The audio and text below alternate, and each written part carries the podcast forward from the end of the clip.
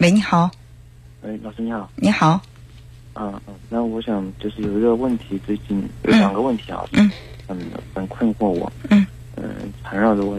第一个问题就是我的嗯父亲他七十五岁了，然后我我我今年二十八岁嘛，嗯。然后他他老生病，所以我特别怕他离开，嗯，然后我从来没有经历过亲人的离开，所以我一直都没有做好迎接这种这种结果的这个准备，上我也不知道去怎么准备，所以嗯我经常在做梦的时候就会梦到这个事情，然后把我惊醒的，嗯所以还有一些困扰着我的一个生活。嗯那另外一个就是我觉得自己可能会有那个家暴的倾向，所以当然，当老师他他建议我就讲第一个就好，还有到时有时间再讲第二个，所以我就先抛出这两个，你看有没有时间讲？你觉得自己有家暴的倾向？对，家暴的对象是谁？嗯，女朋友女朋友。有过这种行为吗？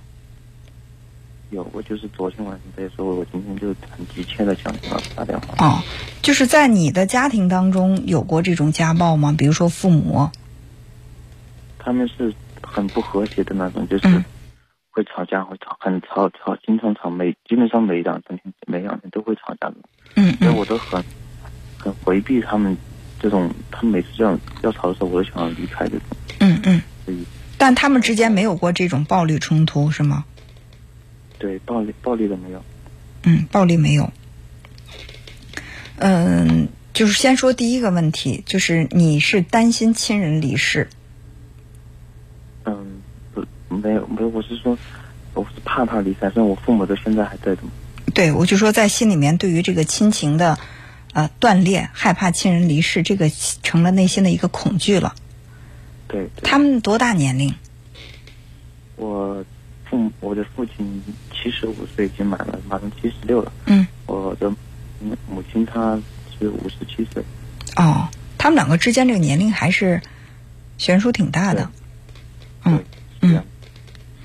嗯，就是你跟这个爸爸妈妈，在你小的时候跟爸爸妈妈，你们都是一起在一起生活。对，一起生活的。啊，呃，我听你说的意思是你现在多大年龄？我二十八岁。二十八岁，爸爸是七十五岁。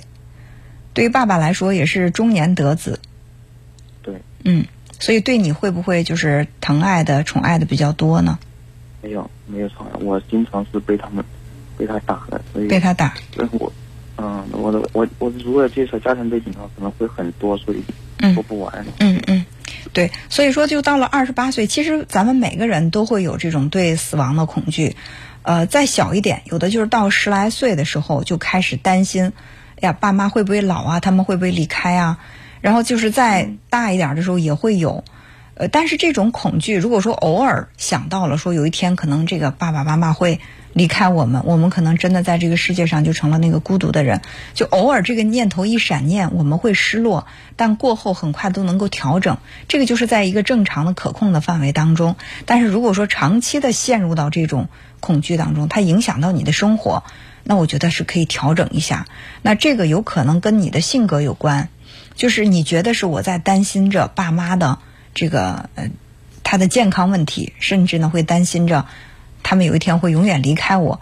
可是我想，这个可能是在你内心里的那一部分焦虑，就是你不担心这个，你可能会担心另外一个。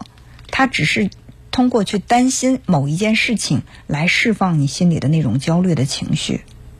哦，啊，对，你看有的人就跟我说，他说：“哎呀，我我一想，我特别担心那个。”我我那个得了这个狂犬病，因为当时被狗咬过以后，我错过了这个窗口期打疫苗这个最最佳时机。我说你真的只是担心这个吗？其实你不担心这个之后，你比如说去医院去化验啊，然后说没有得这个狂犬病，那你可能就会担心别的了。就是总会有一件事情让我们在心里面忧心忡忡，不是这个事儿真的值得你担心，而是你需要通过担心这件事情来缓解自己心里的焦虑。压力，不担心这个可能会担心那个，所以现在需要做的并不是说怎么样给你保证说爸妈不会离开你，因为早晚有一天，我们每个人都要面对离别、死亡、生老病死，这是我们每个人都要去做的人生课题，谁都逃不掉的。但是，我觉得现在需要做的是什么？就是如何能够缓解你内心的那种压力，就是你心里的那个不安的根源在哪儿？也许就真的在你内心深处，你说的这个比较复杂的这个家庭背景，你的成长经历。所以我们成为。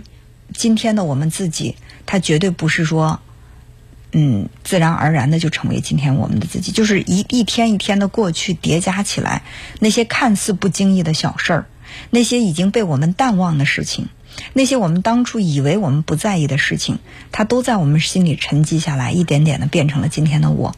所以说，我和你，我们之间的思维不一样，我们处理问题的方式不一样。我们的情绪状态不一样，是因为我们整个的人生经历不一样，所以这个就是你要找这个问题的根源。就像你说的，我们把这个节目剩下的时间都留给你，可能也也不够，而且它会可能会涉及到隐私的部分。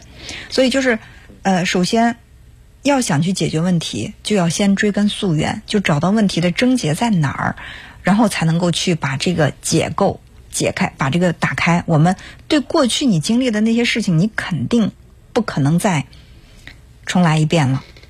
但是，你却可以对于过去经历的那个事情，把它，你对他的想法，你对他的认知，可以做一番改写。就我以前认为这个事情它是这样的，那我这个事情它还是同样的一件事儿，但是我对他的看法，我的认知改变了，也许我心里就更容易释怀了，对吧？所以我们永远不是再去。